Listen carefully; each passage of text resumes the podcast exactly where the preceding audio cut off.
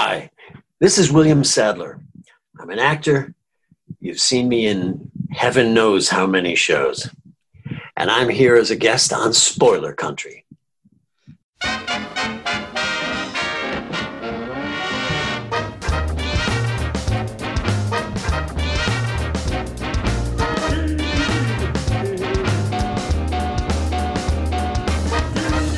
People of Earth, it's time to enter the Spoilerverse via our secret portal at the exclusive Arctic Club in beautiful downtown Seattle with our hosts, John and Kenric and Jeff. Welcome to Spoiler Country. Hey, if you're listening to our show for the first time and you're on one of the social medias that we're on, like Twitter, Facebook, Instagram, any of those kinds of things, you should always check us out on spoilerverse.com. But if you want to keep up with our latest episodes, you should bring out your smartphone, get into your favorite podcatcher, find Spoiler Country, and hit subscribe. Then you'll get all our new stuff. And if you want to reach out to us, you can do that in two ways. You can call us, leave us a voicemail at 707 656 2080. Again, 707 656 2080. Or you can shoot us an email at spoilercountry at gmail.com. Join the cult of the Spoilerverse and welcome back to Spoiler Country. I am Johnny Horsey doing this again solo because Kenric is off having a grand old time. And today on the show, we got Jeffery Haas, Jeff the Get, the big guy himself, the Jeff Big Haas, whatever nickname you want to throw out there for him, talking with the one and only William Sadler. You know, he played Chesty Puller in the Pacific, Luther Sloan in DS9, Sheriff Jim in Roswell, and he was, you know, Senator Trent in Hard to Kill. He was the Grim Reaper Death in Bill and Ted, and the new Bill and Ted movie that just came out, Bill and Ted Face the Music. He's Death in that as well. And Jeff got a chance to sit down with, with uh, Mr. Sadler and talk about his movie career and him in general, and they had a they had a really good time. So let's just sit back to Jeff and William in their own words.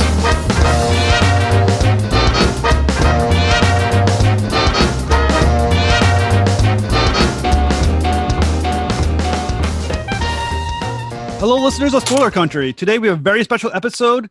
We have the fantastic William Sadler. How's it going, Mr. Sadler?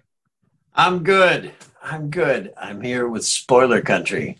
And honestly, this is a great honor um, to speak with you. Um, you're in so many movies that I've loved growing up and even now that um, I'm. I'm geeking out a little bit talking to you. But um, so don't mind my uh, quick speaking, a little bit of a stutter. I'm a big fan. Geek, geek away. Thank you so much. I really do appreciate that. So, how's things going in in the world for you right now? I'm doing well. I'm, you know, the I was in the middle of filming something for Screen Gems called Shrine um, in Boston, uh, and we got a, a couple of weeks into the filming, and then the pandemic hit. They sent everybody home, and we're about to we're about to start that up again.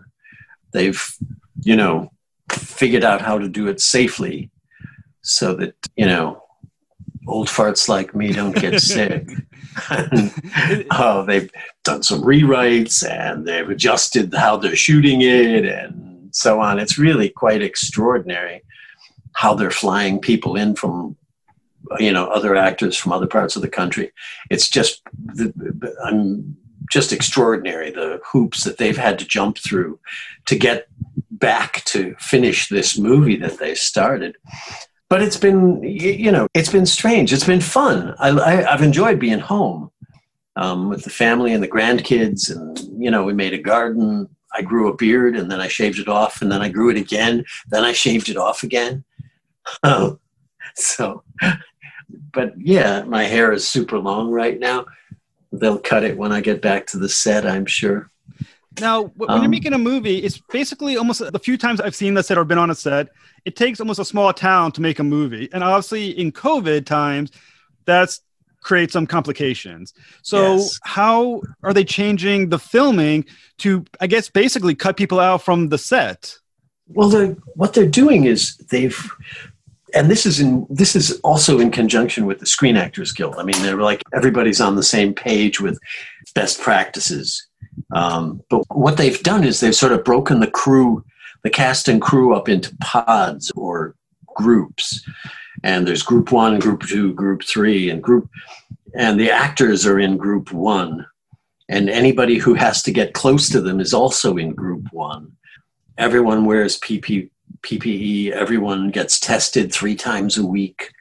That's the makeup people, hair, you know, uh, camera crew, people that have to be in close proximity to the actors, and just you know st- stuff like that. The, the set is always closed, which isn't all, which isn't the case usually. You know, there are visitors or producers or caterers can come and go. I mean, you know, it's unless there's a nude scene or something, it's there. It's usually not a closed set.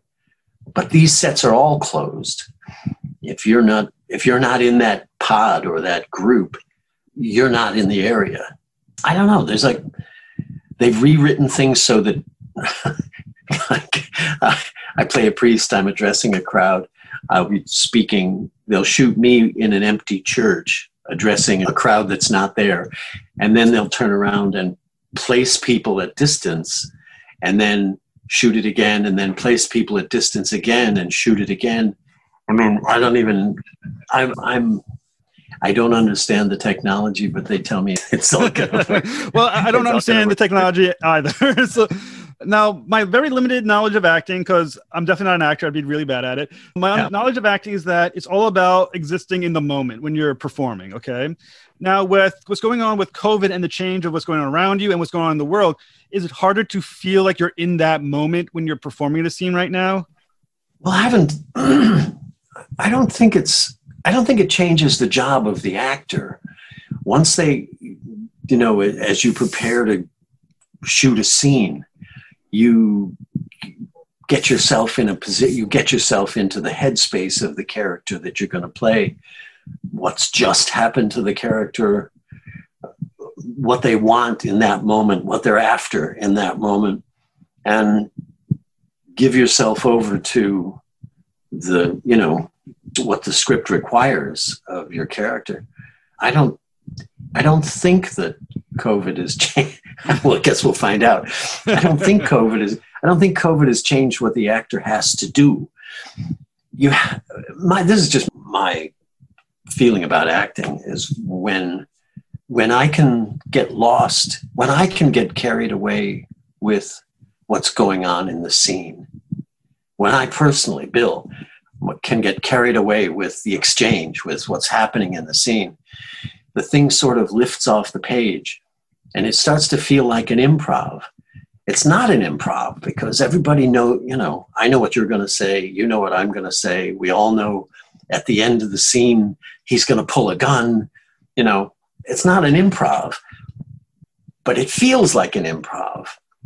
It feels like you don't know what's coming next it, it, it is. And when it you know and when it works when it you know when you're able to do that because you're playing with other actors who are in you know into the same game into the same you know the same improv it's fantastic. I'm thinking especially of like i did some blacklist with james spader. And from the from the very first time we sat and read the scene together you could tell we were both just locked in to the moment it was this thing was just going to percolate and happen in front of your eyes. And it was easy and it was effortless. And every time we finished a take, the room went, oh, shit. you know. so, yeah. And that's how you know when you've done it well. Yeah. Anyway. When that chemistry is occurring, is it because the writing is, you know, is it part of the writing? Is it the acting is just natural chemistry? Can you act and, and create chemistry? Or is it just natural? You, you can create a fair amount of it yourself. But I mean, obviously, if the scene is well written, it's easier because what that means is they've the writers the writer has tapped into something truthful and human about these humans there's something genuine or truthful about it and as soon as you as soon as you latch on to that it starts stirring things in you and the scene lifts off the page. It's much harder to do if the writing isn't good. then you know, if if the you know if eh, then then you you have to work twice as hard. Yeah. Then you have to then you have to invent things that make it feel truthful. Now, you know? excuse my my lack of knowledge about the acting itself, but what I when you're acting against an individual, okay, who yeah is you're supposed to be speaking to another actor, but he's not um, in the shot. Usually, there's an actor or standing nearby who I, I think you play the lines off. It might Yeah. that. Does the off-screen lines? Right. Yeah. So when you're with COVID, does that person still exist there, or are they off the set because of the new situation? I think uh, I again, again I'm not exactly certain. I think they're still there, but they're not close. okay. They're they're like you know eight ten feet further away than they might have been. Yeah, something like that. Well, I I mean, it's just fascinating. I mean, you have such a fantastic job, and obviously, before we do an interview, we do some research on you, or I do some research on you to figure out, you know, learn a little about your backstory. It sounds like you've been a performer literally your entire life, from since you were um, a little kid. There's actually a story that I read that in high school you performed as Banjo Bill Sadler, where you played the banjo and you did stand-up comedy. That's right. Were you a better banjo player or joke teller? I don't know. They were terrible. They were terrible jokes. I'm not sure what. I'm not sure whatever possessed me to attempt stand up. I was okay at it. I, you know, I won all sorts of school awards and things. Almost immediately, as uh, uh, I, about the same time, I discovered rock and roll, and started a garage band with some friends Yeah. in our garage up in Buffalo, and we were called the Night Riders.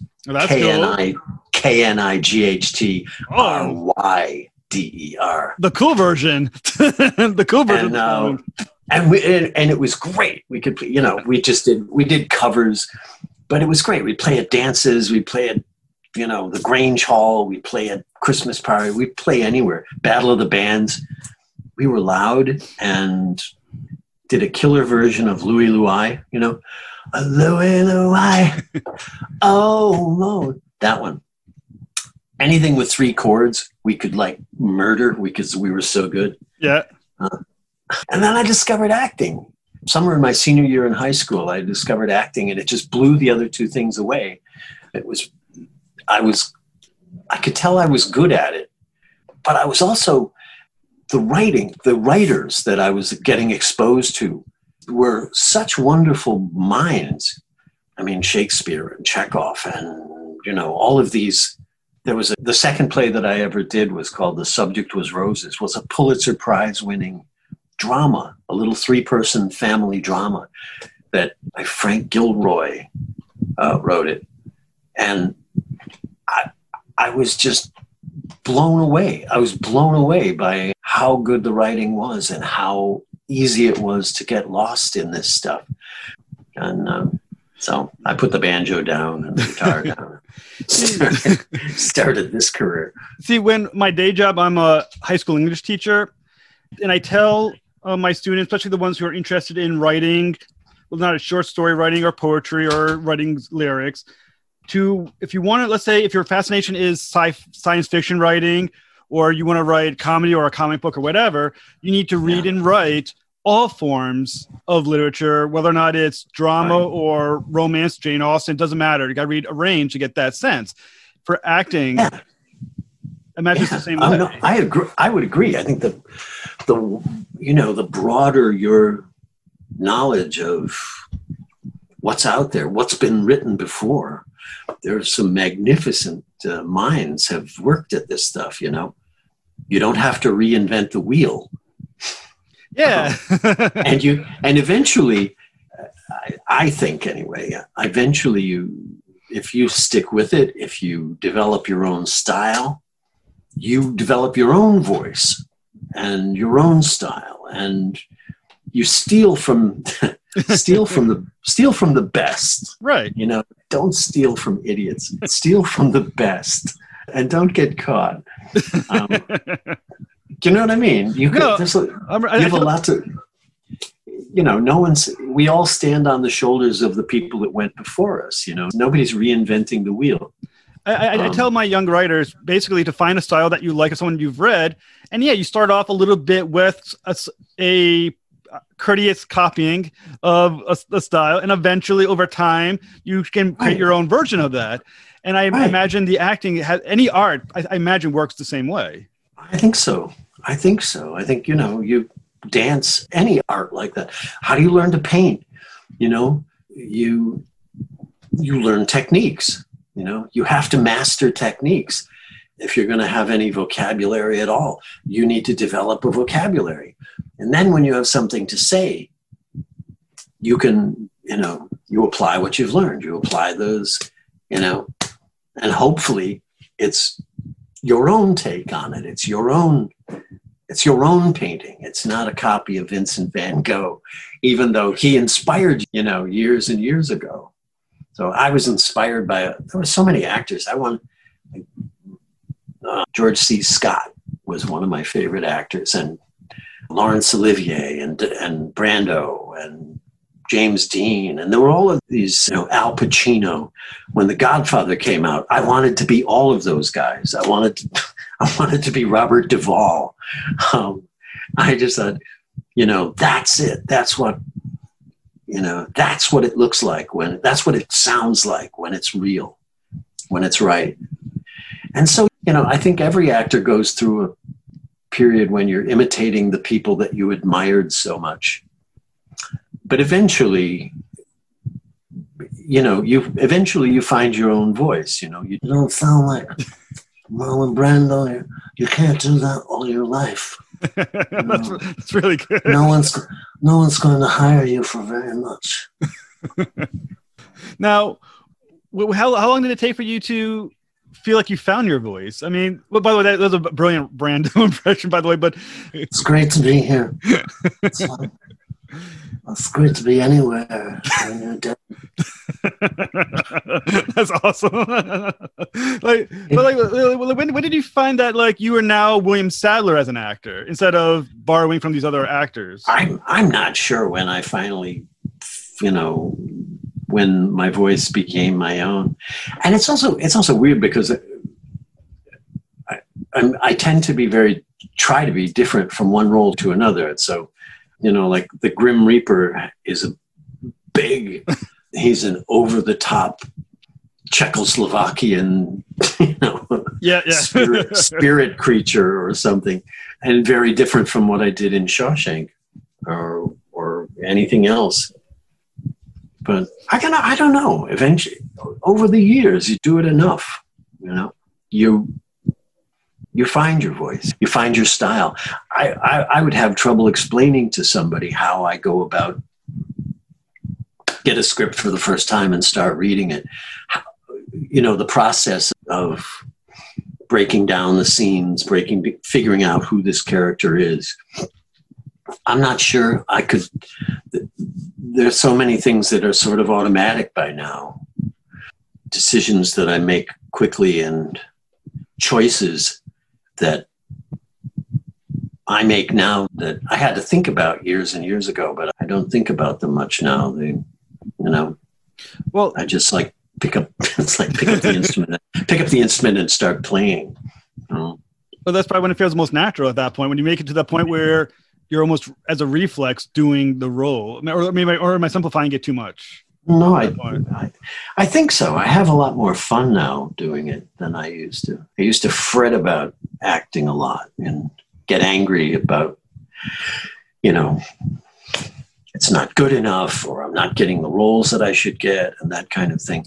And then finally, that's just damaging, you know, it's just, it doesn't, it's not helpful, you know. Now, the one you, thing, it's better to be grateful yeah. for what's coming along and knock that out of the park. Now you can now you, you earned a master's degree at Cornell University for acting. Now yeah. is is there a direct line from what you learned in Cornell for what you're doing now? I know sometimes as a teacher I feel like I don't always see the correlation between what I learned in college and what happens in the classroom. Is acting different where what you learned at Cornell, you see your the exact direct line from that point to what you're doing now? I there are lots of things that I learned at Cornell that I've sort of incorporated into the way I approach acting. There are things that I learned at Cornell that I know I'll never do. You know, like I learned, you know, you don't have to actually bleed if to, you know you, you don't have to poke yourself with pins to feel things method acting um, yeah i mean there's a limit to how methody you know I care to be anyway. Yeah. Um, but yeah, I, I, I think I know what you mean. I, I don't think I ever got a job because I have the degree. You know, I have MFA after my name somewhere yeah. on some paper. I don't think anyone has ever hired me because of that.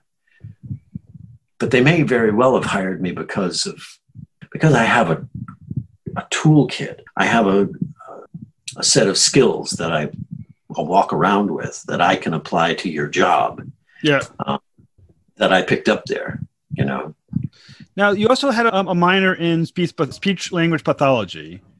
Well, now a couple questions on that one. First, is yeah. that more of a backup plan? And two, is there again a line from what you learned as a speech pathologist and, and, and what you took that into how to perform as an actor? That was that was really my father when I went away to college.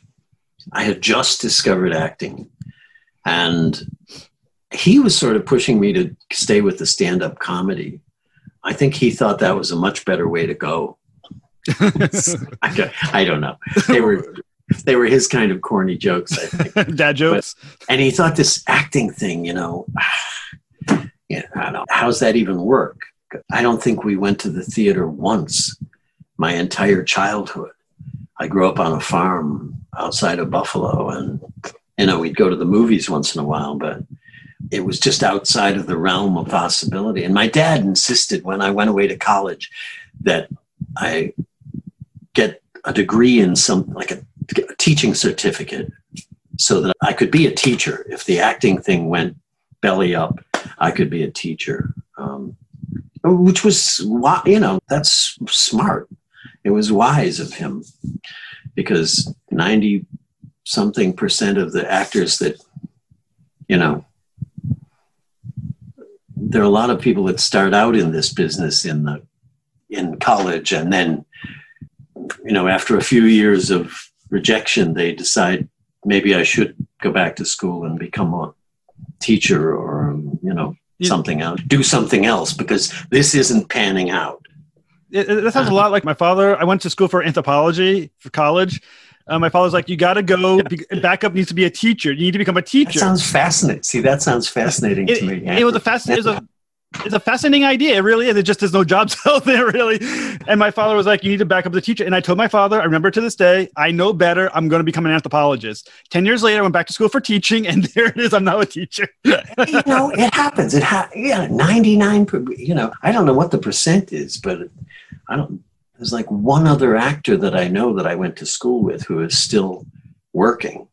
Yeah. Uh, who's working as an actor and the rest have gone into you know they're the head of the drama department at this school or they're head you know they've stayed in the world of theater but they're not but they're not performing you know they're not out there you know auditioning yeah surviving on what they make as an actor it, it really seems like with your and your background you know once again you did the stand-up comedy you're a musician and it seems like in many ways you're that kind of just led to Bill and Ted playing Death, which is one of the most hysterical roles I've ever seen.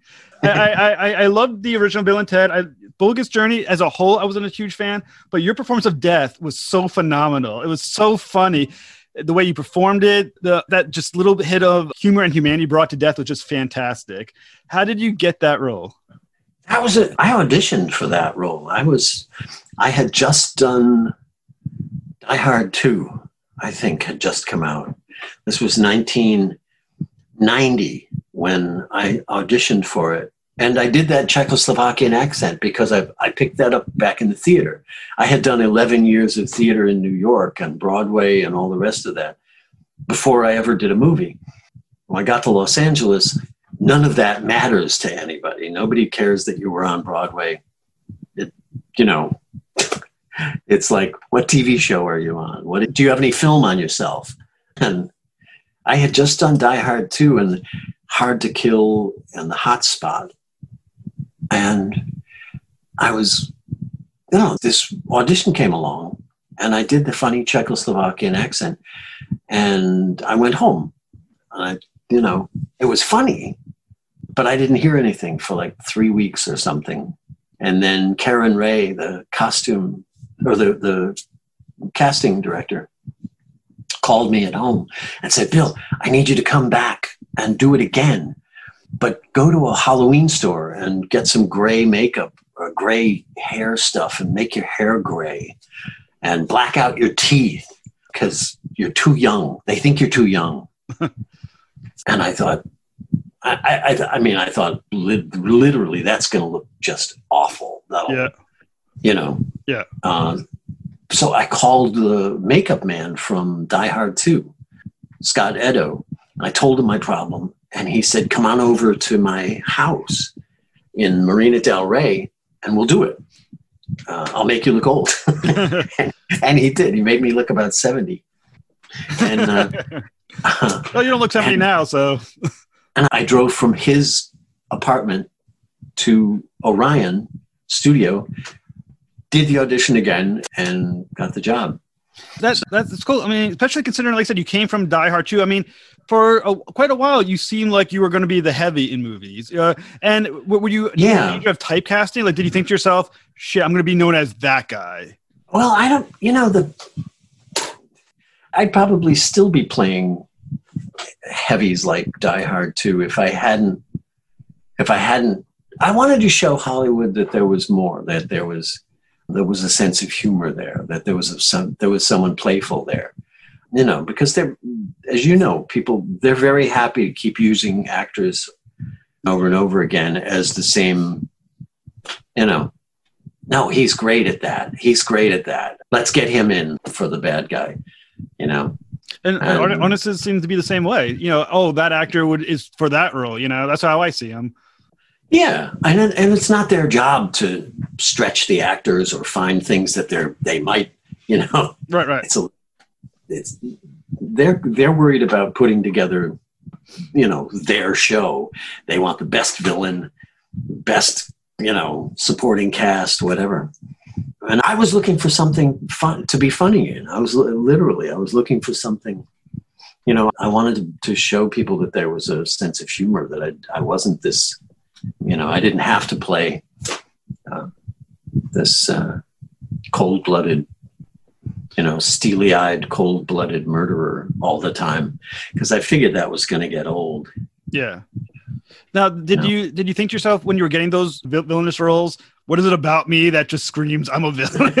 like, would you wonder, like, look in the mirror, going, I don't see I it. don't, I, no, I, yeah, I don't see it. I never saw it. I'm one of the I'm one of the nicer people I know, and I wouldn't. I- I don't know, but I got to Los Angeles and it was instant. They took one look at me and said he could kill a room full of people and then and then sit down and eat a sandwich.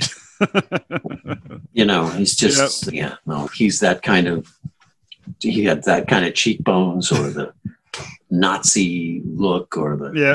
some of it I have to say was just acting. They I would audition for these roles. He's like the guy in Die Hard too.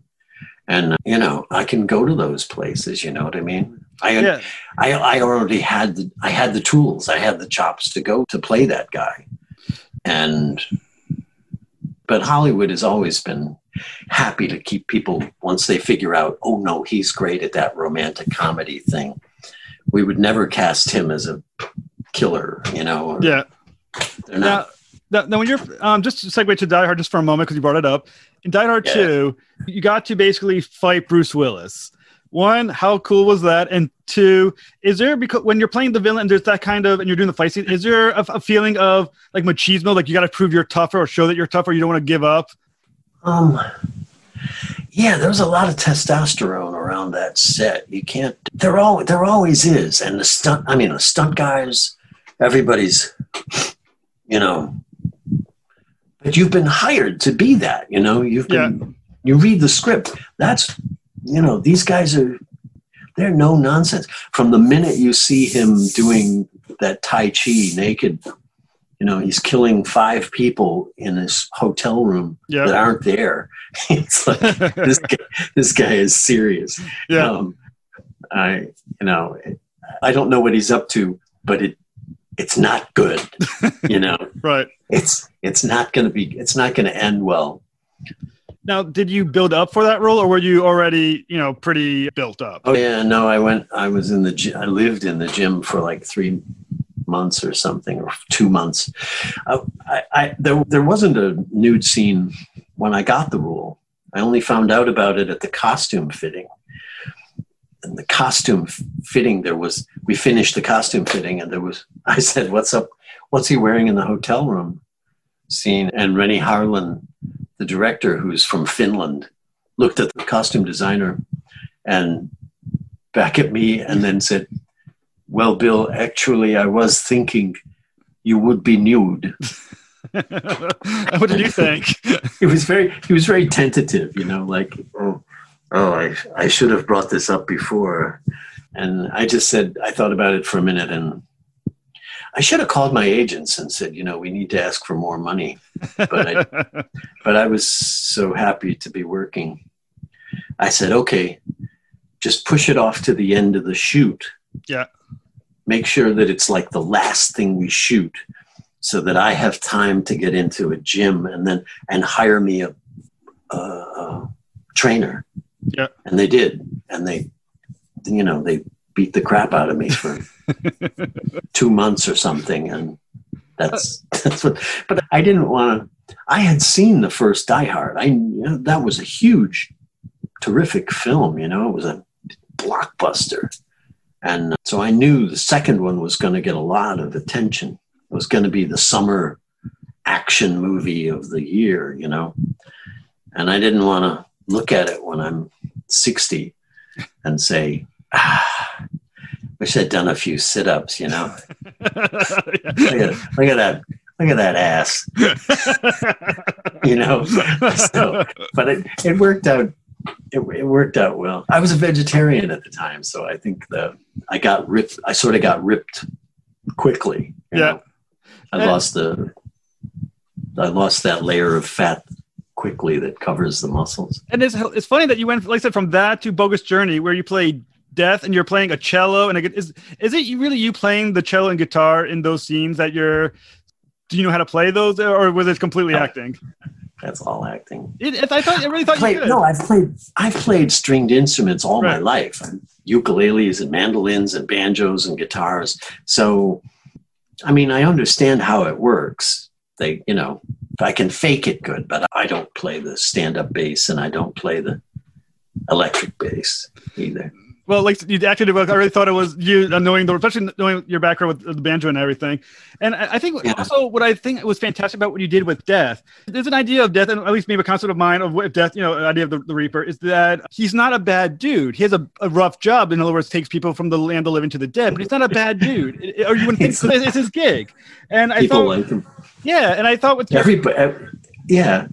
And, and when you performed as Death, were you thinking to yourself, is that as almost like a figurative idea of death? Like death would not be necessarily a tough, bad tempered guy. He would maybe have this kind of almost like a need to be liked as he is in that movie. He, well, I, have to give credit to uh, Chris, Ed, and Ed Solomon and Chris Matheson. They, the writers, they created this. They wrote him to be really scary at the beginning just you know death. He's death. And our heroes are in big trouble. They've been murdered.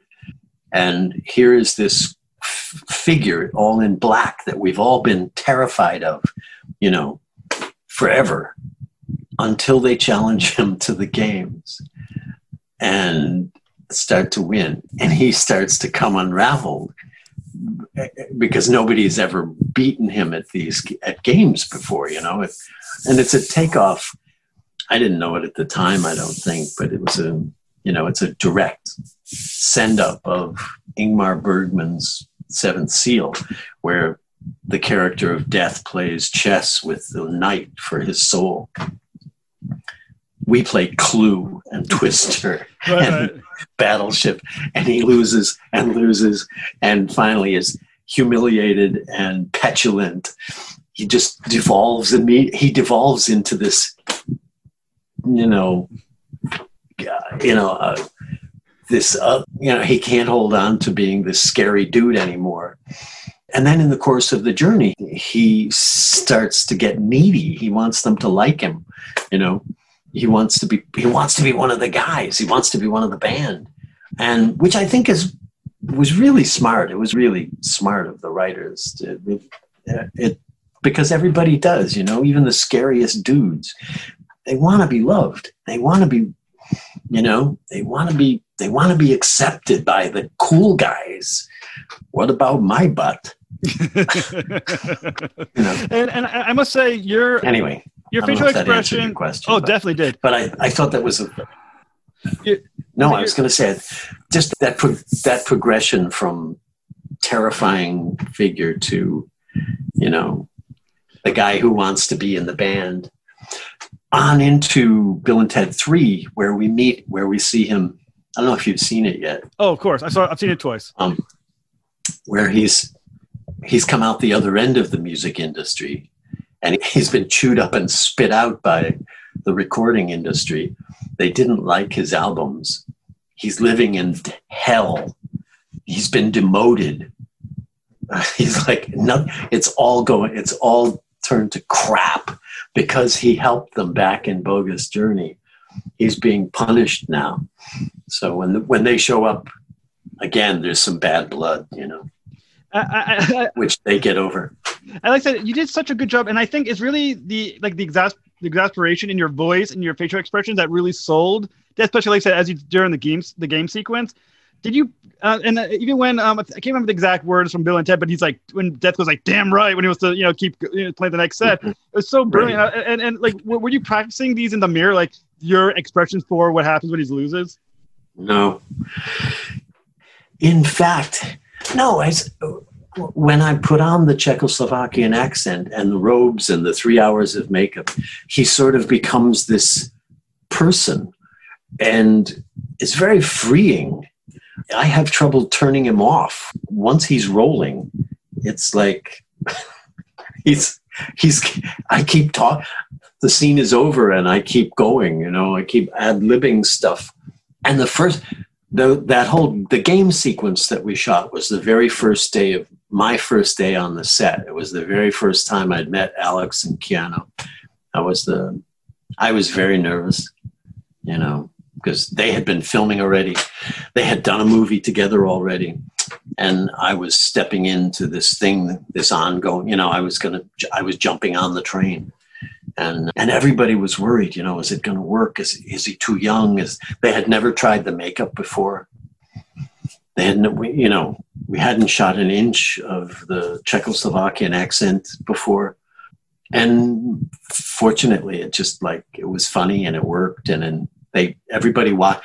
The producers and everybody watched the dailies. The studio watched the dailies that from that day, that first day of game sequence, I think, and from then on, it was sort of all smiles. It was like every, I, would, I would show up on the set and they were like, yeah, good. Whatever you want to do, go. go you go. It was like, because it was, because it was funny and it was, you know, it, it, I, I, had, I had embodied this creature and he clearly had strong feelings about things. So that was good, you know, and it was working. So they, but I remember thinking on the very first day, I remember producers and everyone sort of crowding around the set watching and like, you know, yeah. this, oh, is this going to work? Is this going to work? And, and then there was a noticeable relaxation the next day and the day after. It was like, oh, so then we were just off and running. Well, I mean, the character of Death definitely does steal the movie on some level. I mean, he is just that ph- phenomenal of a character. He just, you know, he immediately gets your laughter. He makes it an extremely en- enjoyable movie. And like, like I said, I still think the game sequence was some of my best sequences in, um, especially a comedy movie.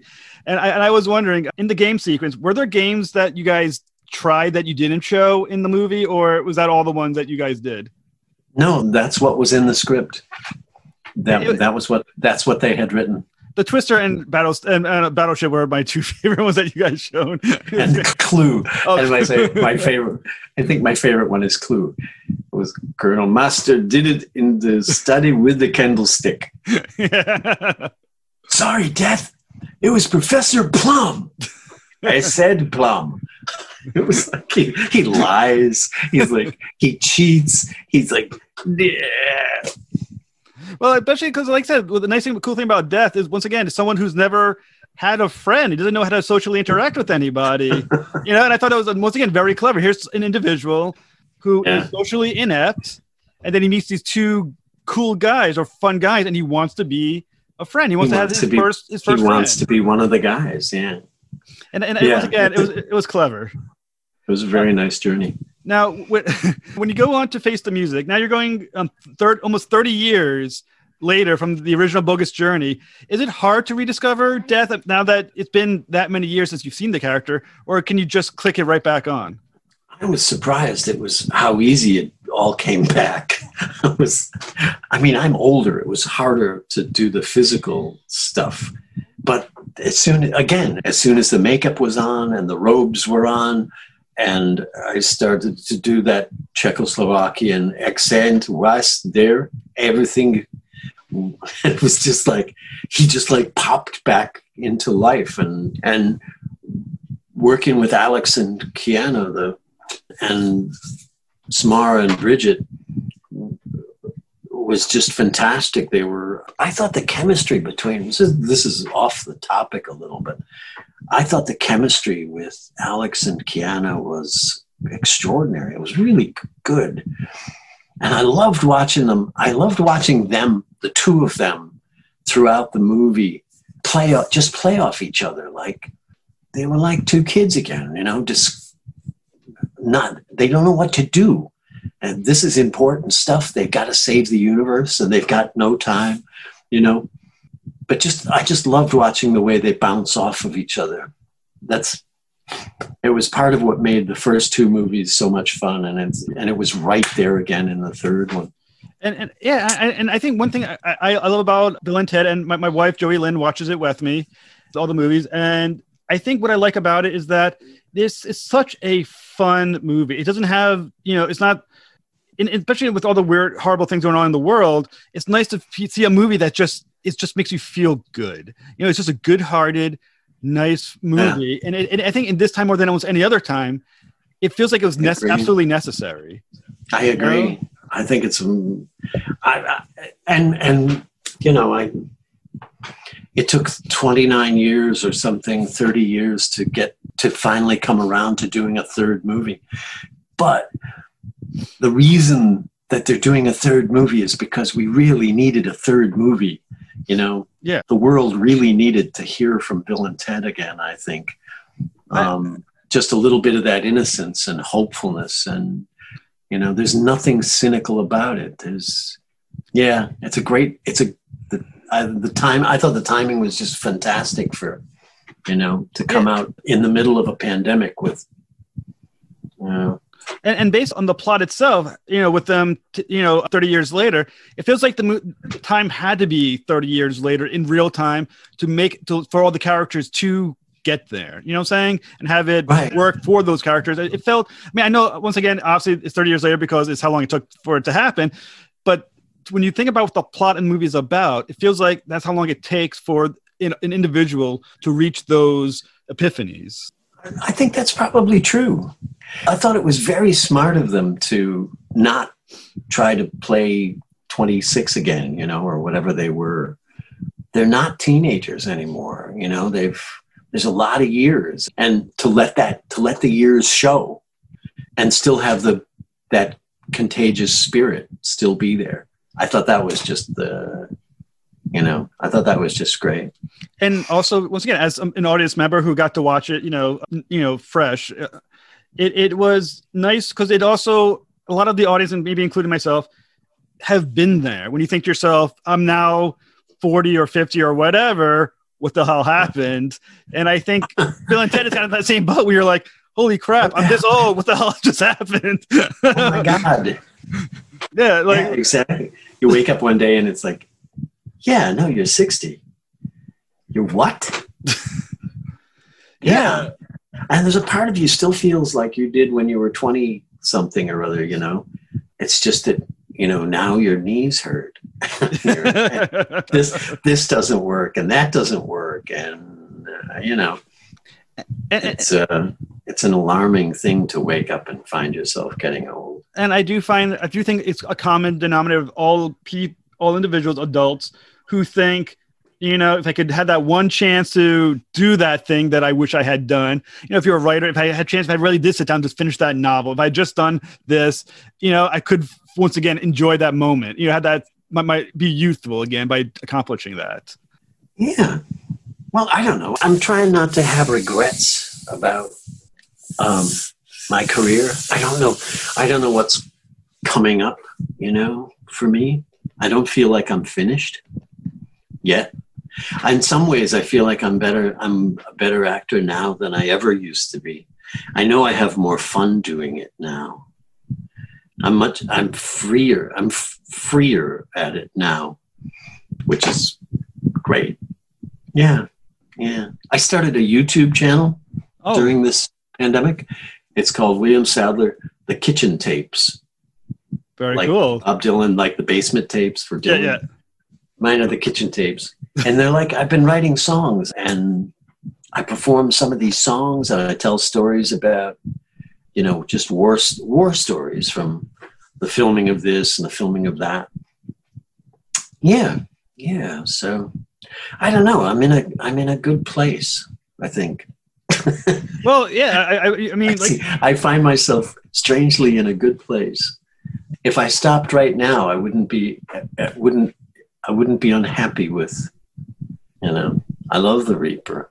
I love the way people respond to him.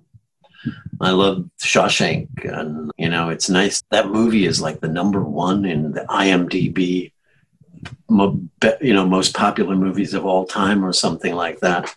I'm like, you're kidding me. That's really, you know, how, you know, not many actors get to, you know, get to be a part of classic things like that. well, like I said, you've been in so many. I think that's really fun. Well, like I said, you've been in so many brilliant movies. I mean, one of my favorites that you were in is Tales from the Crypt Demon Knight, where you, you know, and, and I think it, was- it was so fantastic. And once again, it was, I mean, you were great. Billy Zane was great. And I think what I liked a lot about your character is that because I think because you've spent so much time playing the villain, there's that moment near the beginning where you're thinking, is he the villain? You know, there's something wrong with this guy a little bit. Right. It takes you a while to go, oh crap, he really is not the villain. And you kind of twist him just a little bit. Right. Right. He's a badass dude, but he's not the one you got to worry about. Yeah, exactly. Well, that was a yeah. I, that's another one of those that you know we did it for a dollar ninety eight back in I don't even know what year that was, and we shot it in a. It was not an expensive movie. We shot it in an abandoned airplane hangar in Sherman Oaks. Was, I was like, and Ernest Dickerson, I, I thought he did a fantastic job. It's a, it's an insane cast. I mean, that cast of actors, you couldn't get them together for love or money. Now there's, you know, just a wonderful cr- group of actors kicking ass, just kicking ass. The movie is ha- the movie has had a whole new life. Like it's really fun to, you know, when we did it, opened, it ran for a while, it closed. You know, that's it's you know it lives in video. You can go to Blockbuster and rent it. I guess. Uh, Yeah. You know, that was that's that's where movies go to die. Huh. But Shawshank was the same way. People discovered that after it left the movie theaters. Bogus Journey, people discovered that. I mean, it had a run here in, you know, in the theaters, but it didn't, you know, I guess, I don't know, maybe it made back its money, but it, I think it was more popular in England, actually. But it opened and then it closed. And, you know, it's just been remarkable. People discovering it over the years and showing it to their kids, and I don't know. It's just a. so, so well, what do you think some, what do you think some movies do better late, you know, after the fact? You know what I'm saying? Like they're better when rediscovered they grow they on you. Yeah, I mean, I don't know. I'm not sure why that is. Sometimes Because it's, it's Um, kind of funny. Like, um, what's the movie? Shit, the Jimmy Stewart. It's a Wonderful Life. Bombed when it first came out. Now it's Yeah. part of everyone's Christmas. Yeah. But it was it bombed really badly when it first pre- premiered. I don't know. The when movies open, especially these days when they open in theaters, they're opening against other movies that are vying for the number one box office and the this and that. And if they don't make a lot of money right away, the movie theaters pull, they pull them out of the theater. They'll replace it with something else that's hotter, you know, and that that's just sort of this you know survival of the fittest. And a lot of really good movies don't catch fire like that.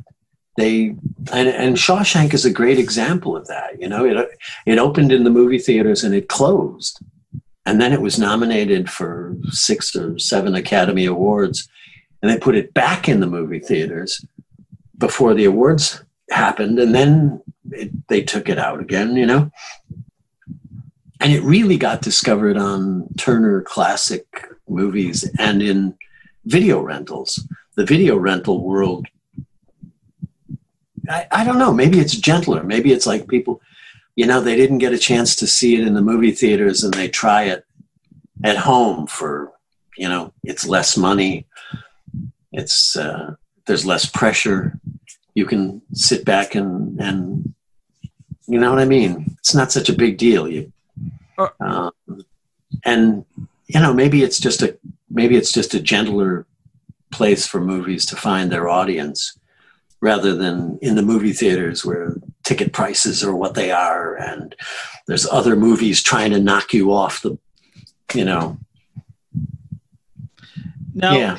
are, are you some actors say they can't watch the movies that they're in are you able to watch the movies you're in and get the same level of enjoyment or or you like some actors say they can't see themselves they want to see themselves on screen you know because they're sensitive about it are, are you able to do that and are you able to separate yourself from the movie yeah, I can watch myself in the movies. I, I, it's hard for me to be objective about it. It's hard for me to watch and just enjoy it like the rest of the audience enjoys it. As soon as I come on, I'm remembering, you know, how I'm remembering everything about everything that I decided about the character and everything that was going on that day on the set and so on. My head, I'm always, I tend to sit there and be, you know what it's like listening to your own voice on a tape recording? Oh yeah, that's rough. a, you know, a tape cassette, uh, uh, a digital recording of your voice, and you you hear your voice back on this recording, and you say, "I don't sound like that. That's crazy. I don't sound like that." Yeah. Um, you know, and it's a little bit it's a little bit like that when you watch yourself And when I watch myself on screen, I just like, you know, Yeah. it's not, it's, and I, I, I, you know, I just try to get over it because I- you, you have to watch your, you know, and sometimes I can appreciate sometimes, you know, when the acting is really good, I can get caught up. I can get care, I can get swept away by the story too. But I, but then I sit there and think, oh, why'd you do that with your hands? Look what you're doing. Look what you do. Relax your mouth. Yeah. What are you doing? oh. You know, Yeah, I, I must admit, doing these podcasts, I used to walking my dog. I try to listen to some of the podcasts, usually from the other interviewers, and I can't listen Right. to my own. There's something about listening to a podcast that I'm d- doing that I just get like, oh crap, why did I do that? Oh, did I just say um again? Why did I say um again? you know, it's hard. yeah, when- you do say um a lot. Yeah. I do remember that. No, I'm, I'm Those are words. you don't at all. It's okay. But like I said, it, it's hard because you get very critical of yourself when you listen to or um watch, you know, what I'm saying because your performance and you can't enjoy the conversation. You're like, crap, I could have phrased this better, or you know. Is there any chance we'll see Bill and Ted 4? I, I wouldn't. I wouldn't hold my breath. I don't All think right. so. I think they tied it up pretty well with the third one. I thought that was a. I thought that was a really satisfying end to the Bill and Ted trilogy. I suppose the daughters could launch, you know, time traveling. You know, I guess I'd be surprised if someone doesn't try to do a Bill and Ted four, but yeah, no, I think I think Alex and Keanu are probably ready to hang it up. That's all right. But either way, I don't. I definitely want to thank you very much for speaking with me. You um, were a fantastic guest. It was a great honor.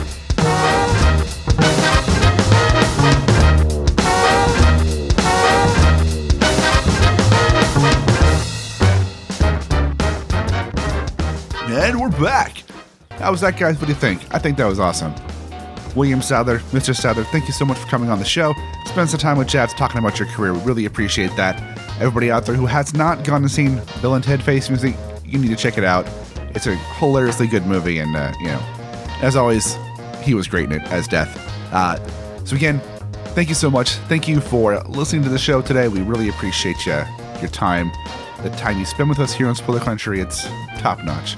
But if you liked that, if you liked hearing us talk to, to William Sadler, go check out spoilerverse.com. Check out all of our back issues. We have interviews with people like Robert Wool and Rob Paulsen and Jim Cummings and so many more great people out there. And, you know, Veronica Taylor, the voice of Ash Ketchum from Pokemon, and so many more amazing people in the industry out there we talk to. You need to go out there. You need to check it out. Any podcast, you can go search, search for Spoiler Country or just go to the website, check out our back issues. Also, check out all of our other awesome shows that are up there like Bridging the Geekdom, Polygon Warriors, Funny Book Forensics, Narrative Gunslingers, Nerds from the Crypt, and this list goes on and on. And while you're there, check out reviews and previews and articles. We've got a bunch of new writers coming on to write articles about various comics they've read or various things they want to talk about. So you're definitely going to have daily content on spoilerverse.com that you don't want to miss. So head over there, check out the articles and podcasts, leave some comments, and and just have fun. Have fun with it. It's awesome. Oh, oh, one more thing. Go to the store link buy a t-shirt, buy a hoodie, buy a mask. Look fly as hell while you do it and help support the site. All right. As you know, we've got one more thing to do, and that is in an oceans of podcasts, we are Cthulhu, and as Cthulhu compels you to do, open the mind and read more. And reading can be reading a book, a comic book, could be listening to an audiobook, could be watching a movie. Reading just means, in my opinion, reading just means take in some entertainment to expand your mind. And good. Be nice to each other.